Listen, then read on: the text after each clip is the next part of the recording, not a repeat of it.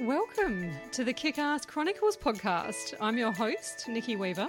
You might also know me as the brand medium. I have been in the branding industry for over 20 years now. I'm a published author and I'm also a psychic medium. So, in my normal days, you can find me doing psychic readings for people's businesses and brands.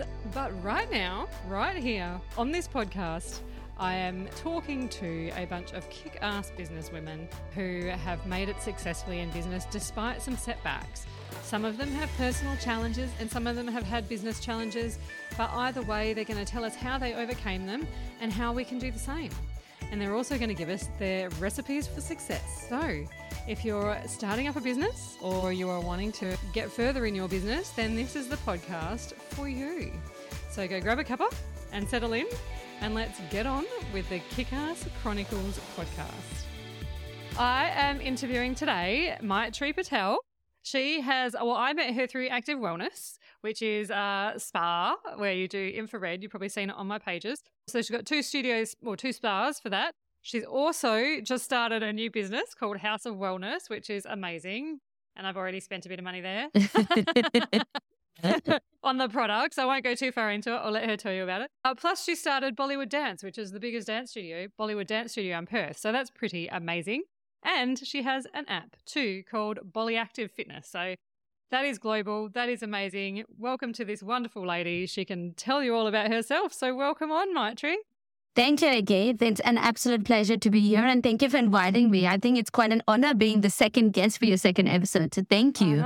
Technically, you're the first guest because my ah. first episode was just me. So well, I'm honored. So thank you. So tell us a little bit about yourself and your background, and I guess plug the businesses a little bit too at the beginning. Absolutely, yeah. So just to give you a bit of a background of where I started and how it all began. I was born in India. I left home when I was 15 years old, and I moved to Canada to do my high school there. And I did that as a part of an exchange program. So I was an international exchange student. And uh, after that, at 17, I moved to Brisbane to do my university. So I've left home at a very young age. And I think at that age, ignorance is bliss. You don't really have any fear. You don't know any better. So now when I think about it, what was I thinking? How did I do it? But I think back in the days, you know, you just don't know any better. And I'm a bit of an adventure freak. So I'm like, let's go do it. So at 17, I moved to Brisbane. I did my bachelor's and my MBA there. And I've been living in Perth for the last 13 years.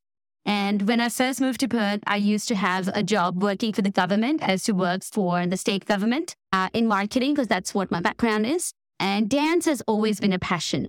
So I started my very first business in my garage. So I turned the garage into a dance studio 13 years ago. And over the years, we have really grown it into something beautiful. We have about 300 students uh, ranging from the ages of three uh, and my oldest is 71. We are one of the few studios in Perth that caters to adult dancers. So most of my dancers, they are, you know, Caucasian Australian background. They haven't danced really growing up, so they didn't have a ballet or a contemporary background. And now as an adult, we don't have that many options to go to a dance class where you are a complete beginner. So that's where Bollywood comes in because it's fun, it's colorful, it's easy, it's great for fitness, and that's kind of how it began. So we have a good mix of students in the class with half of them of Indian or Asian backgrounds and the other half are your true blue Australians who want something different, a bit of culture, a bit of color. So that's how it began. And yeah, over the years, we've really grown it. I've got a team of eight instructors in my dance studio. We've won lots of awards. We are a telethon community partner. We have raised $36,000 for telethon so wow. far. That's amazing. Yes, every year we do a dance concert, which is basically to provide a platform to all our students so that everything they learn during the classes, they get to perform. And through the ticket sales, every single dollar raised goes to Telethon. So oh, we have grown it. And the last year, our concert was at Quarry, Quarry Amphitheatre, which is very prestigious. There's very few dance schools which are non-ballet dance schools, which get um, the opportunity to perform at the Quarry. So we got lucky two years ago when we celebrated our 10th anniversary. And the mayor of the town of Cambridge uh, let us uh, use that space. So we are very blessed. And we had about 700 people for our last concert. And we are now up to $36,000 in the funds raised.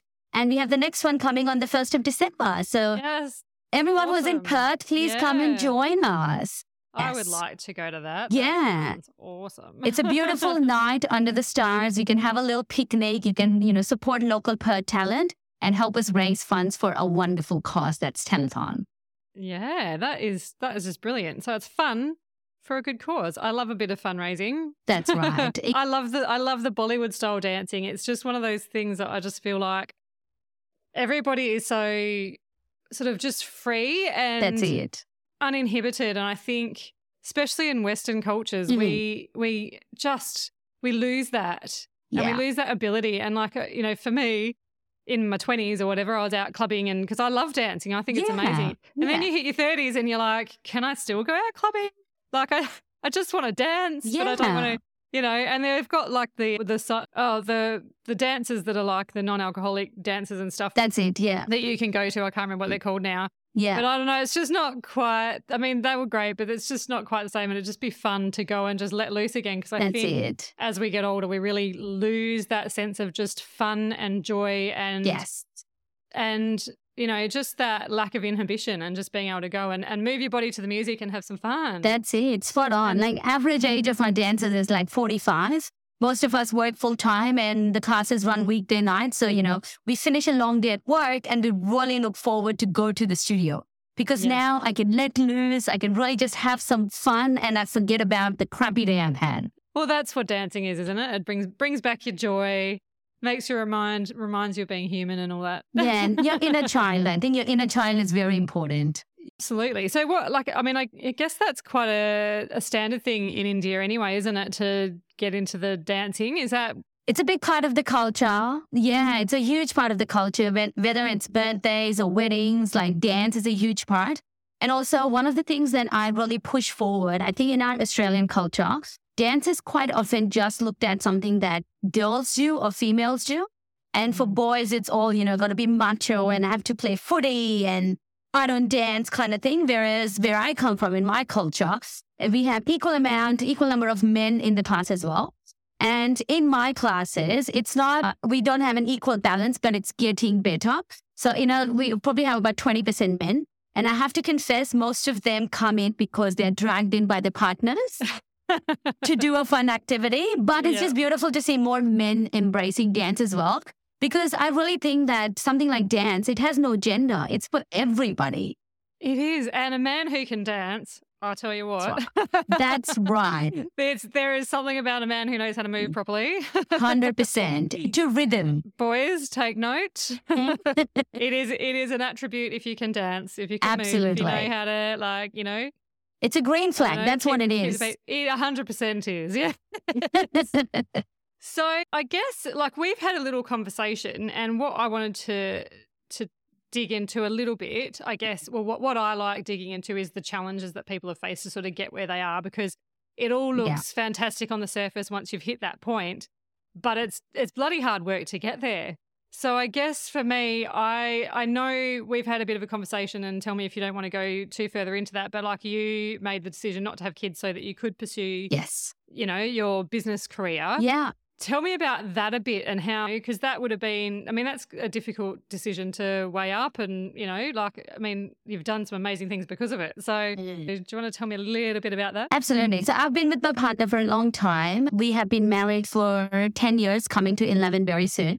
And I'm in my mid 30s. And I knew very early on, I had personally myself made that decision. And me and my partner, we have about seven years between us. So he's older than me. So when we were dating, I made it very clear that this is a no go for me. Like, this is a deal breaker. And then he was completely okay with it. And this is something I got a lot when I was younger that you'll change your mind in your 30s and in your 40s. And if anything, my belief of being child free by choice has been stronger, if anything else. Every passing single day, it gets stronger and more firmer. And over the years, now that has slowly shifted for my partner from him going, if you change your mind, it's great. We can have kids. If you don't, that's okay too. And now he has sort of come to my side, the dark side, as I call it. And he sees we have, you know, a lot of friends who are couples, similar age group as us, who have recently had kids or, you know, kids are a couple of years old. And we see the struggle that they face. And I run four businesses. So to do what I do, I mean, hats off to the moms. It is a job that's, it's just incredible. There's nothing else in this world. But I am very aware of the fact what my skill sets are, what I can give in. And for me, my ambition, my businesses are my babies. And I really wouldn't do justice to them if I had kids. And I've never been maternal that way. And I guess all the maternal instincts I have that goes towards my students. Like I had 300 kids, I say, at the dance studio. I have a team of eight instructors. I have at the spa, I have got five girls. So these all are my kids. So that's where I use up my, I guess, motherly instinct to be. Uh, I think the other part was, again, when you come from an ethnic background, it's a very different conversation because your family, your aunties, your uncles, your cousins, everybody butts in and it's completely acceptable. Like they would question it openly. Why are you not having kids? So that was another big part. Again, I think because I was so firm in that, it was okay for me, but it has been a journey for them to accept that as well. Especially when you come from an ethnic background, having kids or not choosing not to have kids, it's a huge deal. Unlike the Western culture where our families don't really butt in as much, in Eastern culture, it's very normal for you to have these conversations and people to question you about why you're making these life choices. This is stupid. Like I've been told that so many times. You're going to regret it one day. You get older. Who's going to look after you when you're old? And my reply always has been, I'll make my money and I'll have people looking after me, you know? I don't need kids to do that. I'll buy a team. It's fine. Exactly. Exa- and I think it's very selfish. And also, there's a whole other aspect about if you see what's happening in the world right now, there's so much poverty, there is so much hunger. Uh, the pandemic that we have had, where is this world going to? So I don't know. I'm not comfortable to bring another life into this world at the current moment because I'm just adding to the world's problem. It's never going to end. We are overpopulated anyways. And, and I don't think, I think I'm pretty awesome, but I don't think my DNA is that great that I need to reproduce it's completely okay. And also, there's another tiny little part that says my mother, who lives in India, she works for Mother Teresa's Missionaries of Charity, and she's an adoption social worker. So, in her career, which has spanned over 35, 40 years, she has helped adopt 4,000 babies. And wow. uh, yeah, she also works for Norwegian and German adoption agency. So, if one day I'll be 55 and I change my mind, I can always go adopt a baby, you know. A hundred percent. And then you're giving somebody else a life that correct. they wouldn't otherwise have. And I really think that's the most noble thing a person can ever do. Anybody can have their own child. I think it's selfish in a way. But to take somebody else's and make it your own, I think that is, yeah, that's just brilliant. Nothing can yeah, beat that. I mean, that's a really interesting point. I do think there is that element of self interest, I guess, with, you know, yeah. producing a little mini you. Mm-hmm. and it's something, it's I, especially as women, I think as well, where it's just so yeah so embedded and ingrained in us that you you basically you finish school, you get married, you have kids, you do the little white picket fence thing, and and that's, that's what you do. Yeah, and there's not ever really been up until sort of you know more recently that room to say, well, actually, that's not for me. I don't I don't necessarily want to do that. Yes. And then and and now that we can, it's still people I think are getting their head around it because I've got quite a few friends who have I've got several who have by choice mm-hmm. stayed child free. Yeah. Several who by default stayed yeah. child free because they hadn't wanted to, and then by by the time yeah. they did sort of feel like it, it was a bit mm-hmm. too late, and then they were like, "Oh, look, I'm good."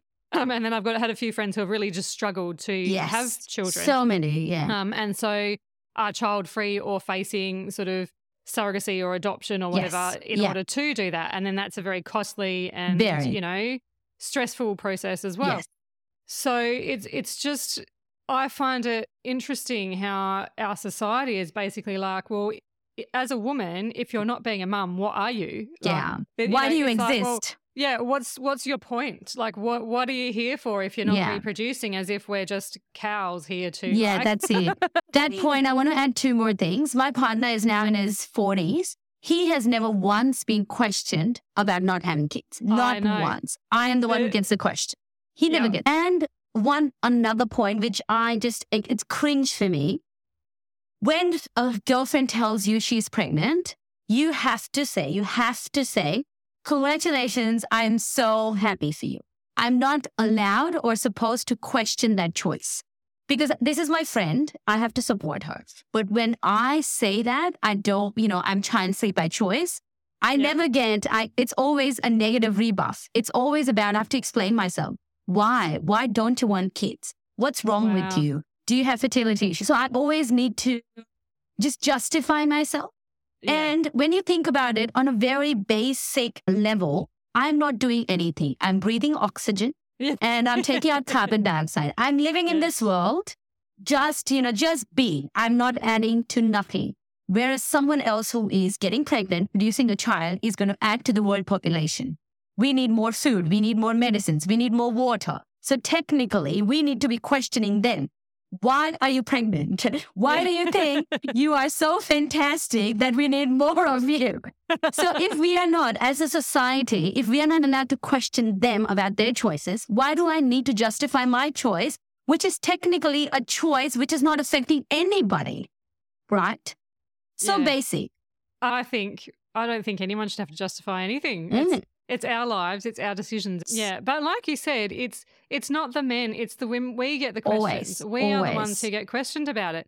If you're not having kids yet, why not? Why aren't you married? Mm. And, and even I've had friends who have had a few kids and they're up to like the third, and everyone's like, "Oh, Mm. that's another one. You're having another one," and it's Yeah. like, well, if they want to have them, let them have. Like Yeah. it is no one else's business whether Correct. we do, don't, you Mm. know, or multiple multiple times have Mm. children. It is no one else's business. Yet, as women, society seems to think that they get an opinion on on our wombs and our That's it. reproduction and Yeah. what we do. Yeah. And it just it sort of reminds me a bit of that. Did you ever read The Handmaid's Tale Yes. or watch? I haven't Yeah. watched it, but I I've read, read it it, in high school, and it just that really triggered my interest in this whole Mm. thing because it was like your breeders versus your essentially sex Yeah, workers, which pretty is what I much. turned them into. Yeah. Yeah. We we did that in like year eleven or twelve lit. So like, not sure about the choice behind that one, but but it really did get me thinking about you know all that sort of stuff and why how women really are. We are kind of put in this in this breeding category. Yeah. if you're not- yeah, and if you're not breeding, then what are you mm. doing to What's the point? Especially being a mum and trying to do all of it myself. Yeah. It's really fucking hard, to do all of it. Exactly. And I and I always feel like that I'm dropping a ball somewhere, and I can't do like every time. You know, for instance, when I was actually in like a proper job, Yeah. I worked at a proper job. Yeah. I my family fell apart because I, my son was in daycare from stupid o'clock in the morning to the evening. yes. And then we never saw each other. And, and. I was just like, well, there's no point in me having a kid if I'm going to be doing this. There's, you know, Exactly. like, why even have a child if I'm trying to do that? So then that's why I went sort of back to doing my business and then I can work work my Your hours. business, Yeah. business around my life. Yeah. But it really, I mean, there is. I've, I've actually I've, I've written an article on this and it is a bit controversial, but I do think there is that element of you can't always have everything. You can't. Something is going to give because that's just the fact of it. Like, and Yeah. if you're wanting to put your all into being a mum, then you're going to have less time for business. If you want to put your all into having a business, you're going to have less time to be a mum. And Yeah. that's just the facts of it. So, Media plays a huge part. And I really think women can't have it all. Nobody can have it mm. all. So you have to compromise and let go of a certain part of your life in order to excel in the others. And I think it's about us making peace with the fact that we can't have it all. If I want a great body and I want my body fat percentage to be in single digit, I need to dedicate the time to it. Then I have to take, I only have 24 hours in the day. So does Yeah. Beyonce. I get it. But she has an army of people who's helping her look that way and do her business. and millions of dollars to invest in it. Exactly. Whereas we are making do with what we have. So 24 Yeah. hours of the day, I'm going to dedicate it. So the way I work my life is pretty much like how we work our finances. I divide my life into four quarters for the year, and I will choose a different thing to focus on each quarter. So you can't see it now, but right now I've got my quarter four goals up Yeah. there. It literally says to have my the three points. I I believe in a power of three. The Yep. first point says to have my e-commerce, the new business, House of Wellness, up and running and to make a certain dollar. The second one says to get fit and to start doing splits again. I used to be able to do splits when I was oh, younger. wow. That's my second. I've And the never been able to do that. and the third point says to be happy and spend more time with family. So that's it. So three things I choose to focus on each quarter, and you really can't do it all. So there'll be three different things I'll focus on in January next year. And I think we just have to pick and choose our battles. That's it. I really like that. I think that's a really good tactic. Mm. especially for me, like uh, with the ADHD stuff. Yes. I'm always looking for ways to hack my brain. And, and I was actually just thinking about that this morning. Yeah. was, so doing my makeup because I've Yeah. got lights on me. Yeah. And I was like, oh, my skin's getting, re- Yeah. I really need to do something about my skin. And then I was like, oh, but then it's another thing that I have to do. do. Like I've already got my, I do the basics. Yes. Yes. And then I was like, oh, I just need, I just need to go to Jazz, who's my beautiful beautician, and go, Yeah. can you just fix it once? Yeah. And then I never have to worry about it again. Mm, mm. But it's, it, that's not the Mm. reality of life, right? There's always going to be things that you've got to do. yes. So it's about kind of somehow bringing it into a routine. And I like that idea of breaking it down into the quarters and being like, quarters. you know Yeah. what, this quarter, Yes. it's going to be is, for me from a, you know, from a vanity point of view, I suppose. For That's me, this it, quarter yeah. is about my skin. And for me, this Mm. quarter is about my, you know, getting to the, gym. well, gym is a standard for me these days, but Yes. you know, and it's do you know breaking it down and doing those different focuses. Okay, so the night before I do my to-do list, I'm very old school. I still like a pen and paper. Yeah. And I No, write it down. That's it. And for me, it's about the three things that I need to achieve the next day. So when I wake up in my mind, I am clear. I know these are the three things. And then someday I finish the three things, the three most important, urgent by lunchtime. And then I can just kind of, you know, chill for the rest of the day. I might pick up some other things that needs to be done in future. It's not urgent. Or I might take the afternoon off and go for a walk or a swim uh, watch a movie, whatever I want. I do that quite often. And you need to reward yourself. I think us women, we are really bad at that as well. We don't enjoy our success. We don't own our success. We always are, you know, got to keep your head down. You have to be humble. You got to focus, which is all great, but you really need to own your own success as well. I think that's so important. Oh, you've got to celebrate. That's the thing that I've learned this year, right? And I'm 43. I've just learned that. because again, a bit of an ADHD thing, and I think just a Mm. bit of a, a female thing. It's a female thing. you just do shit. And I Yeah. actually, I actually um, said this in my in my episode. You just do stuff, and then Mm. you forget to go, "Hey, look how awesome I am!" Because, Exactly. like you said, we've got to be humble. You can't be, Yeah. You know, you can't be, you Mm. know, too arrogant or too whatever. Even though men can do the same thing and not be considered arrogant, it's like, yeah. you know, oh, you, she just loves herself or whatever. Yeah. like, well, fuck it, she should. She should. She's She something should awesome. herself. She She's amazing. awesome. We should be allowed to celebrate that shit. And Exactly. it's so important. And that's the thing, I think, especially if you start celebrating those little things, then the big things Yeah. come more. Like, you Yeah. It, it's a bit like that. It's it's manifestation and It is. and essentially like law of attraction, right? Yes. So the more that you're grateful and the more gratitude that you have, the more things you get to be grateful Exactly. for and have Yeah. gratitude for. So it it is one of those things that is so so important and it's so easily forgotten and so easily missed for. And that's why I keep all the awards I've won over the years in my study right behind me. So as. I'm working, you know, if I, I'm having a bad day, I'll just like, for me, I'm so used to just spinning in my chair. So I spin around, I look at the awards and I'm like, I'm doing okay. It's going to be Yeah. fine. It's going to mm-hmm. be fine. It's just a bad day. You know, mm-hmm. it's not a bad month. It's not a bad year. Just a bad day. Just shake it off and move on. So let's celebrate those. What have you got there? I know you did. You got like a thirty under thirty award or something like that, didn't you? Yeah, That's so I've pretty got- amazing. I've got a few. Yeah. I've got 30 under 30. I won the Telstra Young Businesswoman of the Year uh, four years ago. I just recently won and got inducted into the Hall of Fame for the Belmont WA Small Business Awards. So with that, if you win three awards uh, after the third win, they don't let you intern and then you go into the Hall of Fame.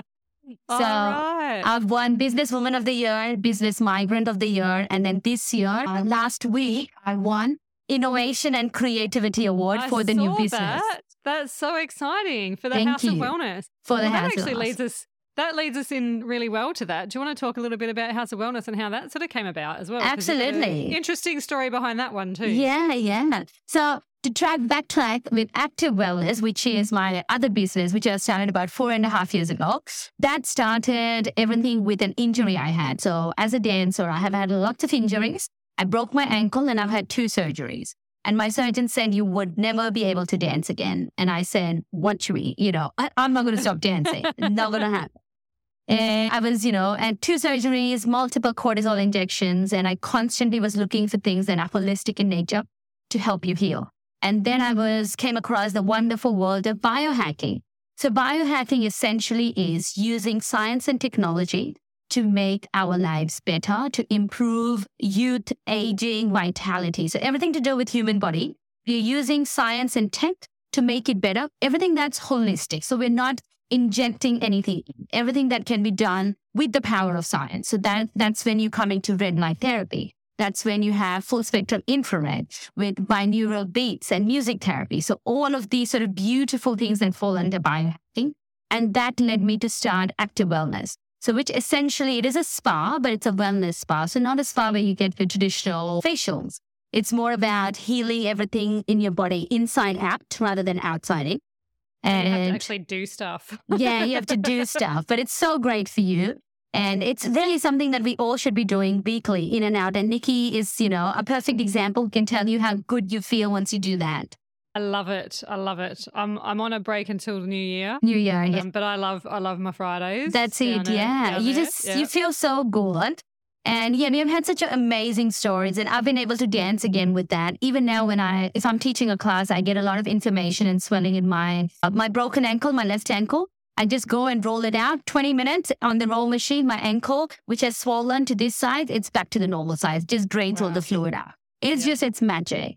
And I've been doing that for four and a half years. And that's when I realized that we do have a lot of clients that we get who are FIFO and who come from either interstate or coming from Mandurah, and they can't really come in for a weekly visit.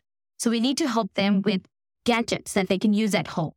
And that's when I came across uh, a little, you know, similar to what we offer, again with red light, infrared, all of those biohacking techniques, but into small gadgets that you can use at home. And that led to the birth of House of Wellness, which is a house of wellness, and everything is going to fall under it. And we've been now trading for two months. And every six weeks, we launch a new product. So the first product we launched was under the spectrum of anti-aging for eyes. And because I'm in my mid 30s, for me, it's about preventative anti aging. And mm. being ethnic, I have a lot of dark circles. And I think it's pretty, looking pretty great right now. I have it has reduced a lot for me, and we I just haven't, uh, haven't tested mine out yet. no, you must. Do you, know what, do you know what happened though? So I got it, and I was so excited. And then Crystal was like, "You just got to get some of the aloe vera gel," and yeah. I was like, "Sweet, I can do that." I have not got the aloe vera gel. That's the only thing that's stopping me, and I'm like, so you just need, Nikki, you just, just, need, a, you just need a conductor. So aloe vera gel yeah. is, is ideal, but if not, you can just use moisturizer, hun. That's fine. Oh, okay. All just right. has to be wet. So just any moisturizer. And when you're watching TV at night, just pop them yeah. on. So yeah. great. Awesome. Yeah, so that's kind of how the birth of House of Wellness came. So we're very excited with that. And we are now looking at launching it globally as well. So we've had a couple of vendors that we're speaking to in America, in India, in Norway and that all will be happening early next year. That's super exciting. Mm-hmm. So you'll you'll then be global with two businesses. Yeah, so I have Bolly Active Fitness, which is an international yeah. dance fitness program. So the easiest way to describe it is it's like Zumba, but with Bollywood and yoga and for mental health as well. So I've yeah. got instructors in Paris, Finland, Norway, India, Dubai, um, yeah, so that is about five and a half years old now, that business. So yes, four businesses. That's amazing. honestly, honestly, that's absolutely phenomenal. Thank but you. But I just want to like jump back a little bit. Yes, yes. Because when we were chatting, like, tell me to shut up if you don't want to share this on air. But when we were chatting about yes. the House of Wellness and why you started it, you yes. were talking to me about when you went away and then yes. you realized because you've got your own stuff going on. So uh, tell me about tell me about that because I feel like yes, thank you for probably, bringing it up. That's probably a bigger thing for you. Yes, that huge. Has, that huge. kind of triggered triggered it yes. more than yeah. So I have fibroids, and endometriosis and fibroids is so common. Three out of five women these days have it, um, and it's just stuff happening with your uterus. It's extremely painful. I have passed out a couple of times and been taken to emergency because of my period pain is that intense. And my family, as, um, as I've spoken before, is overseas. And my father in law was battling brain cancer for the last two years. So over the last two years, I've done lots of trips, 17 trips to India, and a couple of trips I was there for about two to three months at a time when we were caring for him. And this is the time when I didn't get to use the biohacking services of the wellness part, which is something we offer at the spa. So the red light therapy and the infrared makes a huge difference for the period cramps.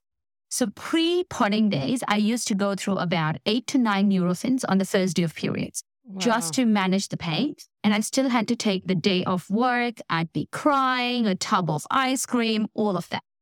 I had to wipe off like two two working days. I had to completely wipe it off in a month for me. And for girls who don't have fibroids or endometriosis, I'm telling you, it's not just period pain. It is just phenomenal. It's almost halfway there to childbirth. Like it's so intense. You just can't physically, mentally, you can't function. Yeah. And when I started doing the wellness pod treatments, that just made a whole, you know, just changed my life completely. So now I make sure that on the first day of periods, I go and do the pod. So the wellness pod, which has the medical grade red light and the infrared, it completely gets rid of the cramps and the pain.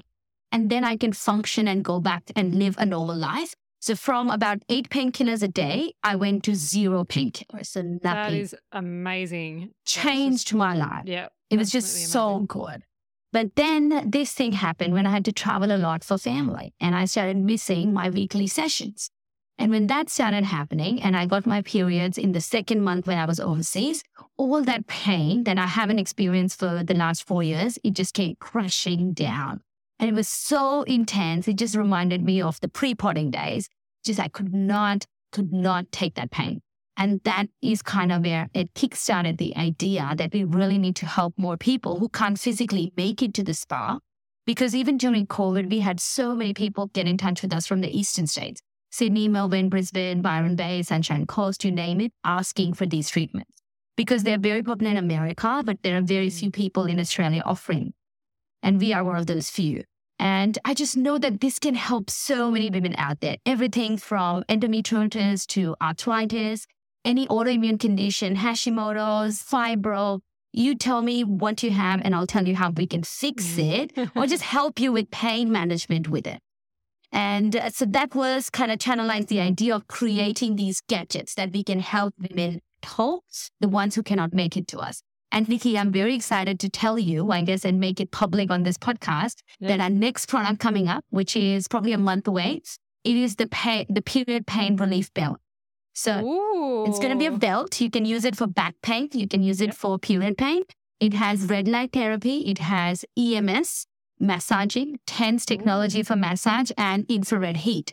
So think of a mini pod. So everything we have in a pod, it'll be a small version and you can pop it on. So you could be working, you could be doing a podcast, and I could be wearing the belt.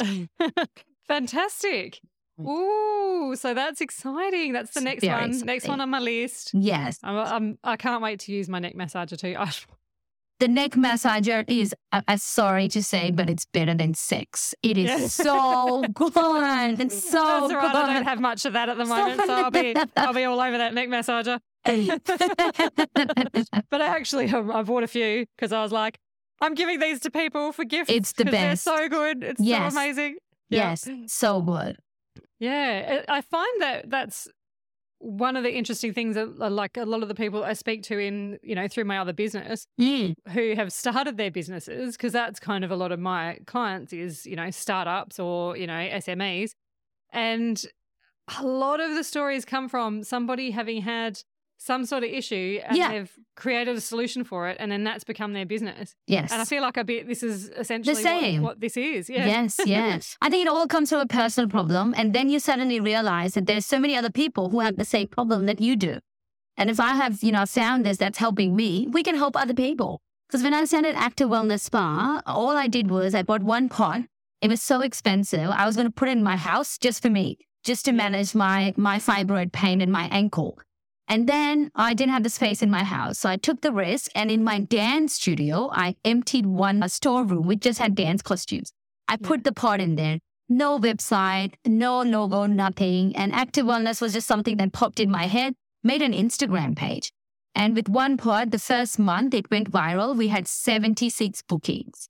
Wow. And that's when I realized that, oh my God, there are so many broken people like me who need Yeah. this. Yeah. And then it sort of snowballed into a business. So it wasn't a business. It was purely selfish and personal because I hmm. wanted it. And I thought, well, this is so expensive. It's going to take me, you know, like 10 years to pay for it. So I'll put it in the studio. And all my little brain thought was I can help my dancers because there's lots of dancers. You know, we all are middle age ish. We all have aches and pains. This will help them. But I didn't realize there's so many other people we can help that.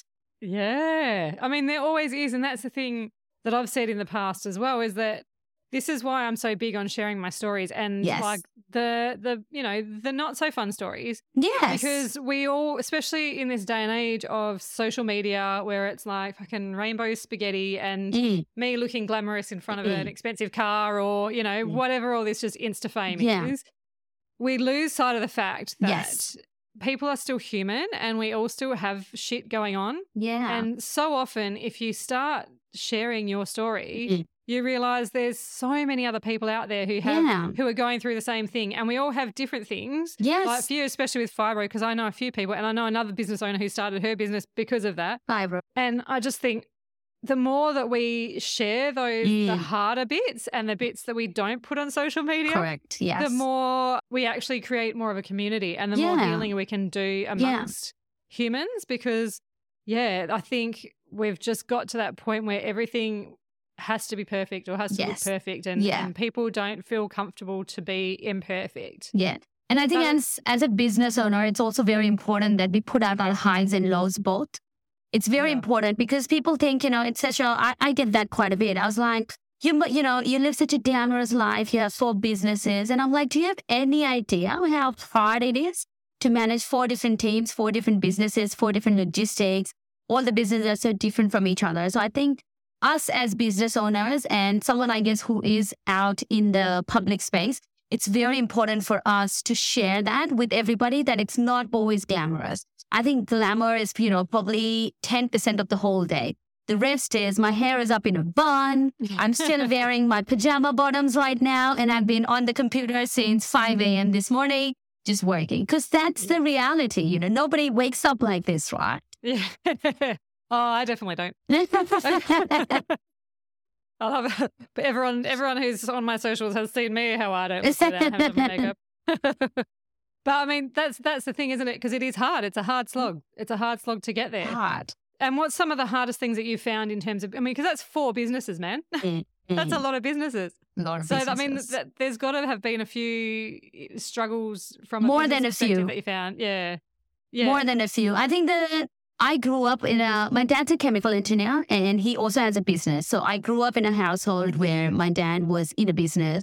And my dad used to always tell me, and I never believed him until I started my businesses. He said, running a business is easy, but the hardest thing is managing people. People Mm. management, hands down, is the hardest thing. Uh, Touch wood, I am blessed to have an absolutely wonderful team in all my businesses. They're so great. Uh, some of the people I have in my team for the dance studio, they've been with me for 13 years. They were my Wow. first student in my garage studio yeah. and now they're an instructor. So I take great pride in building a community and quite a tight knit, almost like a family sort of group. It's very important to me. Uh, And I think that is, I guess, good and bad because when they leave you, it really hurts because, you know, for, for me, it was a family member and Yeah. then they're choosing to go. But everybody has their own journey. So I think the people management definitely is the hardest. Another thing I found for myself, because I started my first business when I was 21, which is kind of young, I find ageism is very relevant in the business world. Mm. And I used to notice that when I used to work for the government as well. Quite often I'd walk into a conference room and I'm the one presenting. And as soon as I walk in, an older gentleman would tell me his coffee order. And I just look at him and I'm like, I'm the one. And I remember when I used to work for the government, I would not wear makeup. I would wear glasses and loose baggy clothes, like not like not dress up, just to make myself look older so people would take me seriously. yeah. And when I started my business, and you know, we used to do lots of we do a lot of private gigs for corporations, for government, and I just find people don't take you seriously. You are young, you are a female, and you've been in business just for a few years. So I think those were a couple of big challenges to sort of get through. So I think Yeah. those have been the biggest, I guess, hurdles in business, but great learning experiences. Yeah, especially in government as well. I imagine that's a bit like marketing and advertising was. 'cause That's what I found because when I was sort of, you know, pushing, I was in my 20s and I was Yeah. so driven and hungry and I wanted to learn. And I was in this room full of middle aged men, That's it. middle yeah. aged white men. White men. Who, That's who now what we classify as old white men. They've probably moved on. But it was that same thing. It was like, you know, oh, Nikki will take the notes or Nikki will do. And I'm like, why is Nikki doing this? Like, yeah. I don't. well, well, like I'm at the same level as some of these guys, even though they're older than me. So why why am I the one who then suddenly has to Hundred go? percent.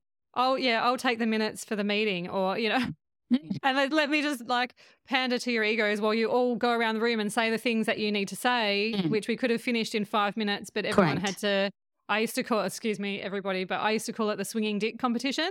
Correct. They wanted just to see who could swing it the fastest or the longest, or I don't know how they do that, but so we'd be sitting in this meeting for like an hour and a half that could have happened in probably probably 10 to 15 minutes. yeah, But agreed. because everybody had to say something Yeah. and everybody had to have their own opinion. Listen, Nikki, you just described my entire my entire career in the government was pretty much Yeah. what you described right now. Yeah, it's Every meeting would have been an email, honestly. Oh, I know. But mm. it's it, it was I just well for me, I felt like it was just pandering to egos. Yeah. but that's what over the years I keep telling my girls because I do train a lot of, I mentor a lot of my girls in all the businesses, the girls who are younger. And sometimes I just say, you have to just be a man. You know, whether you mm. think, you know, the idea you have is stupid or not, just say it with a confidence, just like a man does, because they don't care how stupid they sound. They just say it and it happens. So why do we always, you know, we'll think of an idea, we know it's great, but then we're to an hour about it, do your pros and cons list, overthink it, and at the end, do nothing with that idea. Whereas a Mm. man is just going to spit it out, whatever comes to his mind. So that's what I tell the girls just be a man, just say it, don't think about it so much.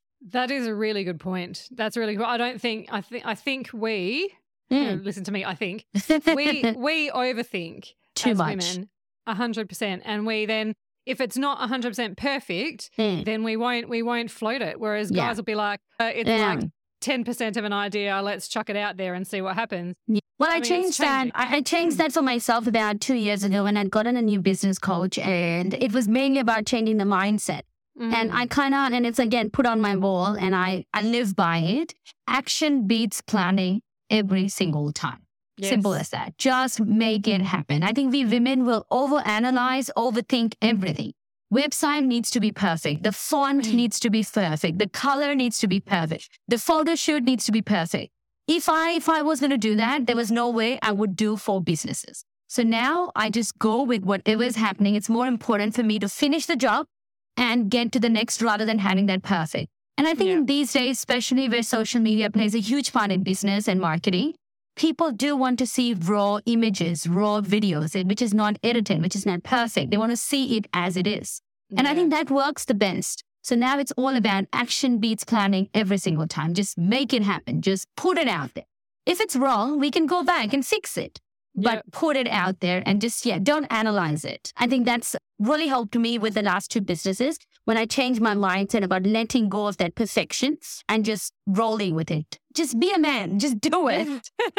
I think that's really good. And it also feeds back into that authenticity, isn't it? Because mm, all that perfect stuff isn't, that's No, not it's not necessarily real. That's us making it look perfect. Correct. Um, but it's messy action, as my PR coach said, because Mhm. this, what you've just said there is exactly what she's been talking to me about over the last few Yeah. months, because I do have that. It's that it needs to be perfect, otherwise I can't do it.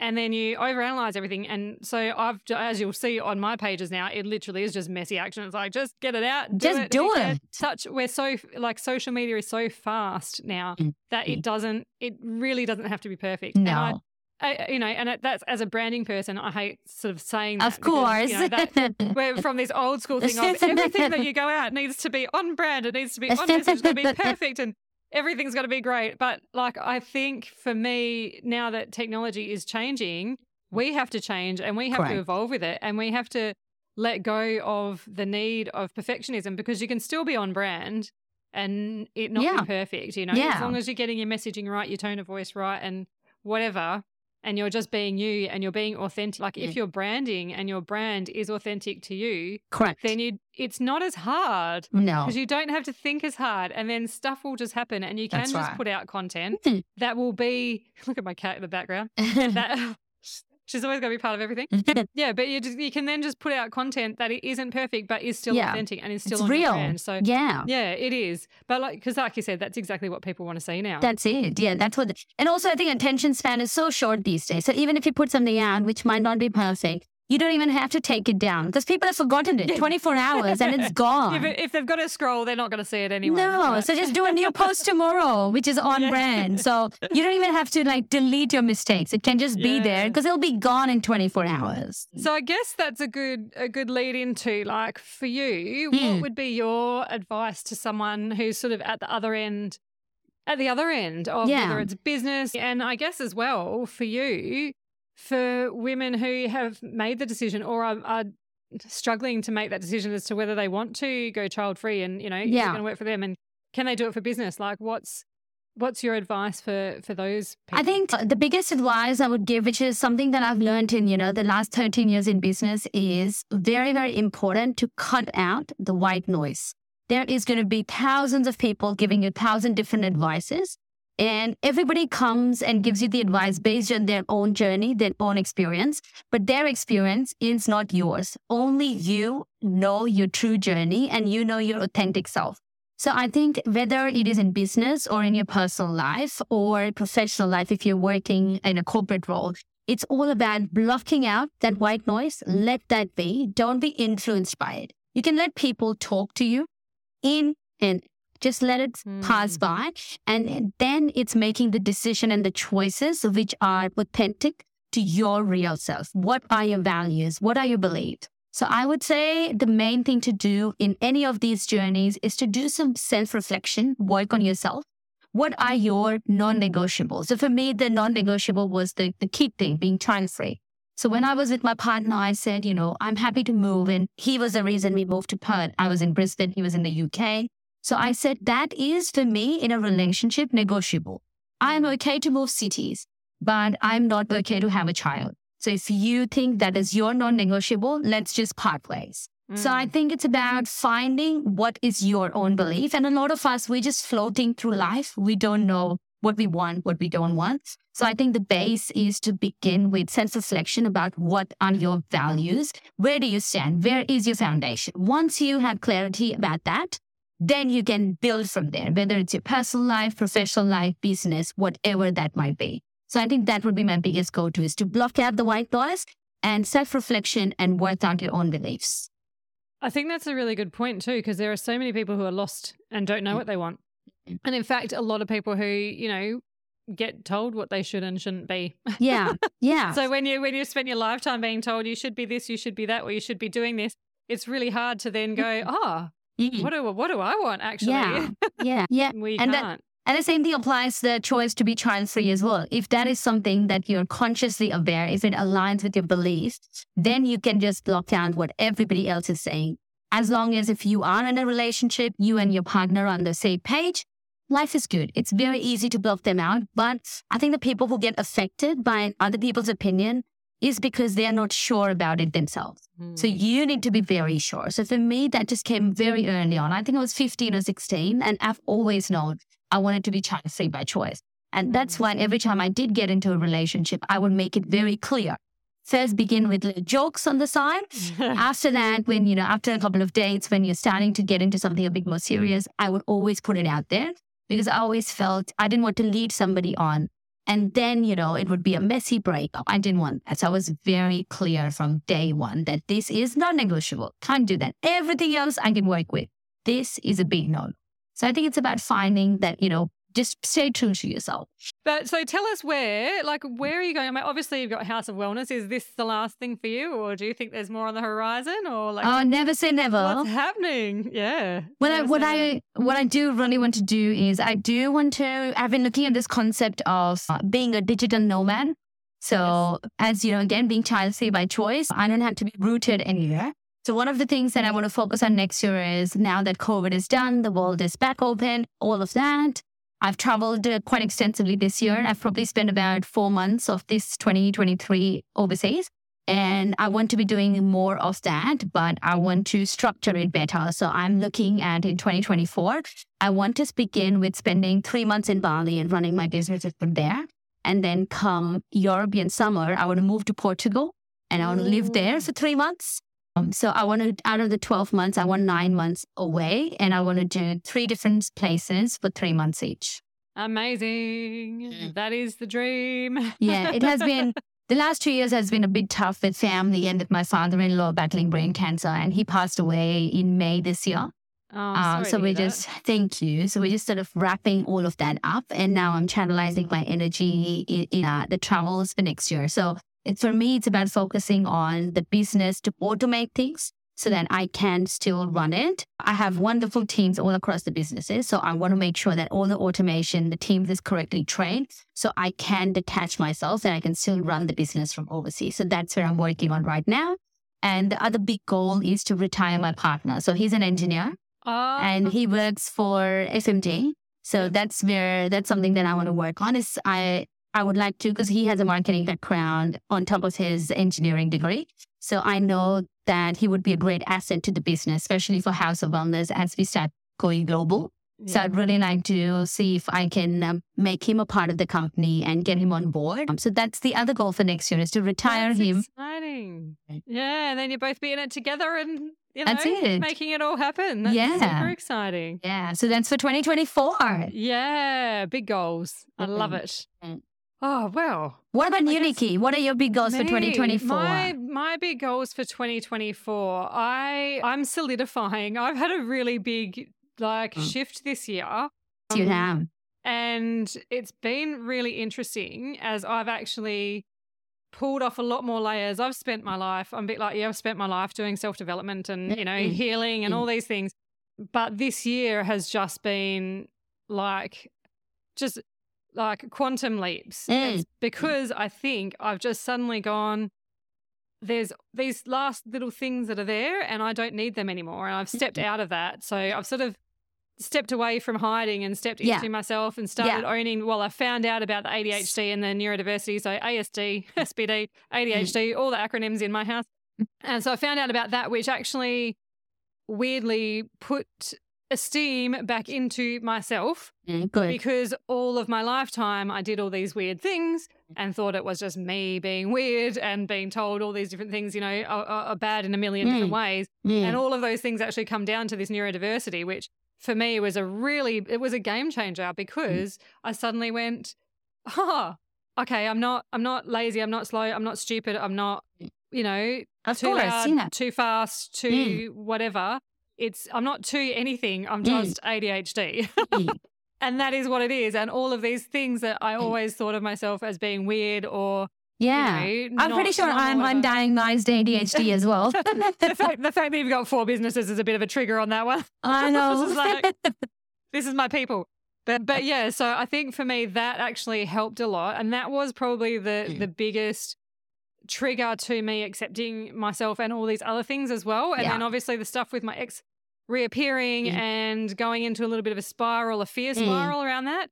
And Mm. realizing I hadn't actually cleared that and I had still been hiding for so long 12, 12 years Mm. and not really stepping into my light and stepping into myself because every time I did, something like that happened and then I Yeah, just retreated pull again. back. So I think this year, having a really good team around me as well, I've got a business mentor, I've got my PR coach, and I've got a lot of, you know, my, my usual standard holistic healing teams.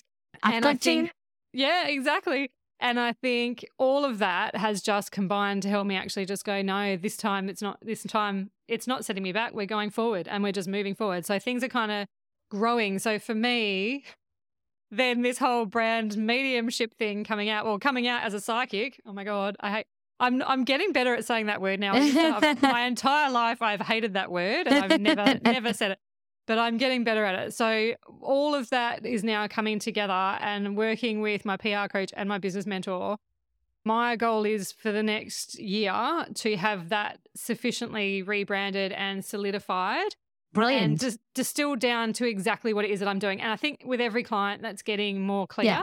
And Yeah. with every session with my business mentor and every session with my PR coach, it gets clear and it's Mm. it's sort of crystallizing very fast. But my goal is to have that locked down and well embedded in 2024. So and to be to be making my salary off that. yes, of course. Yeah. And So you're on your way, you know. away. Yeah, yeah. Because I love brand artisans and it has been my baby. But I know it's time for me to step away from that now. So Yeah, yeah. yeah, so that's where I'm at. I'm kind of like I need to just take back and I need to do what is right for me. So that's my 2024 goals. Yeah, sounds amazing. Yeah, we'll be like high fiving That's when right. My kid's old enough. I'm going to come and do what you're doing. and go traveling. That was that was always my goal of forever. I was just like, I just want to be like summer, summer, summer, like the endless That's summer. it. Like... Me too. I hate winter. I can't deal with winter. I'm so depressed in winter. So I just want to skip winter wherever I go because between northern and southern hemisphere, we can just keep swapping. Exactly. So every time there is a bit of cold, I'm going. I'm out yeah, of here. you never know when there is a ticket for sale uh, for Bali. So you better have your passport ready for that. Well, that's it. All right. Well, on that note, we probably need to wind it up. But thank you yeah. so much for coming in. It's been so good to chat to you. I know we get to chat every now and then anyway, but it's nice to to do it officially and for a bit of a longer period. No, I'm honored. So thank you for making me, you know, your first guest on your podcast. Yeah. Very excited. So good to chat. Thank you All so right. much. Thank you so much for joining me on the Kickass Chronicles. It's been wonderful to have you with me, and I hope you've enjoyed today's episode. If you want to get in touch with me or you want to see more of what I do, you can find me on Instagram at Nikki Weaver Official, or you can jump over to my website at nikkiweaver.com, and every episode of the podcast will be on there as well, uh, plus a few other amazing things that I am up to. So, looking forward to catching up with you again next time.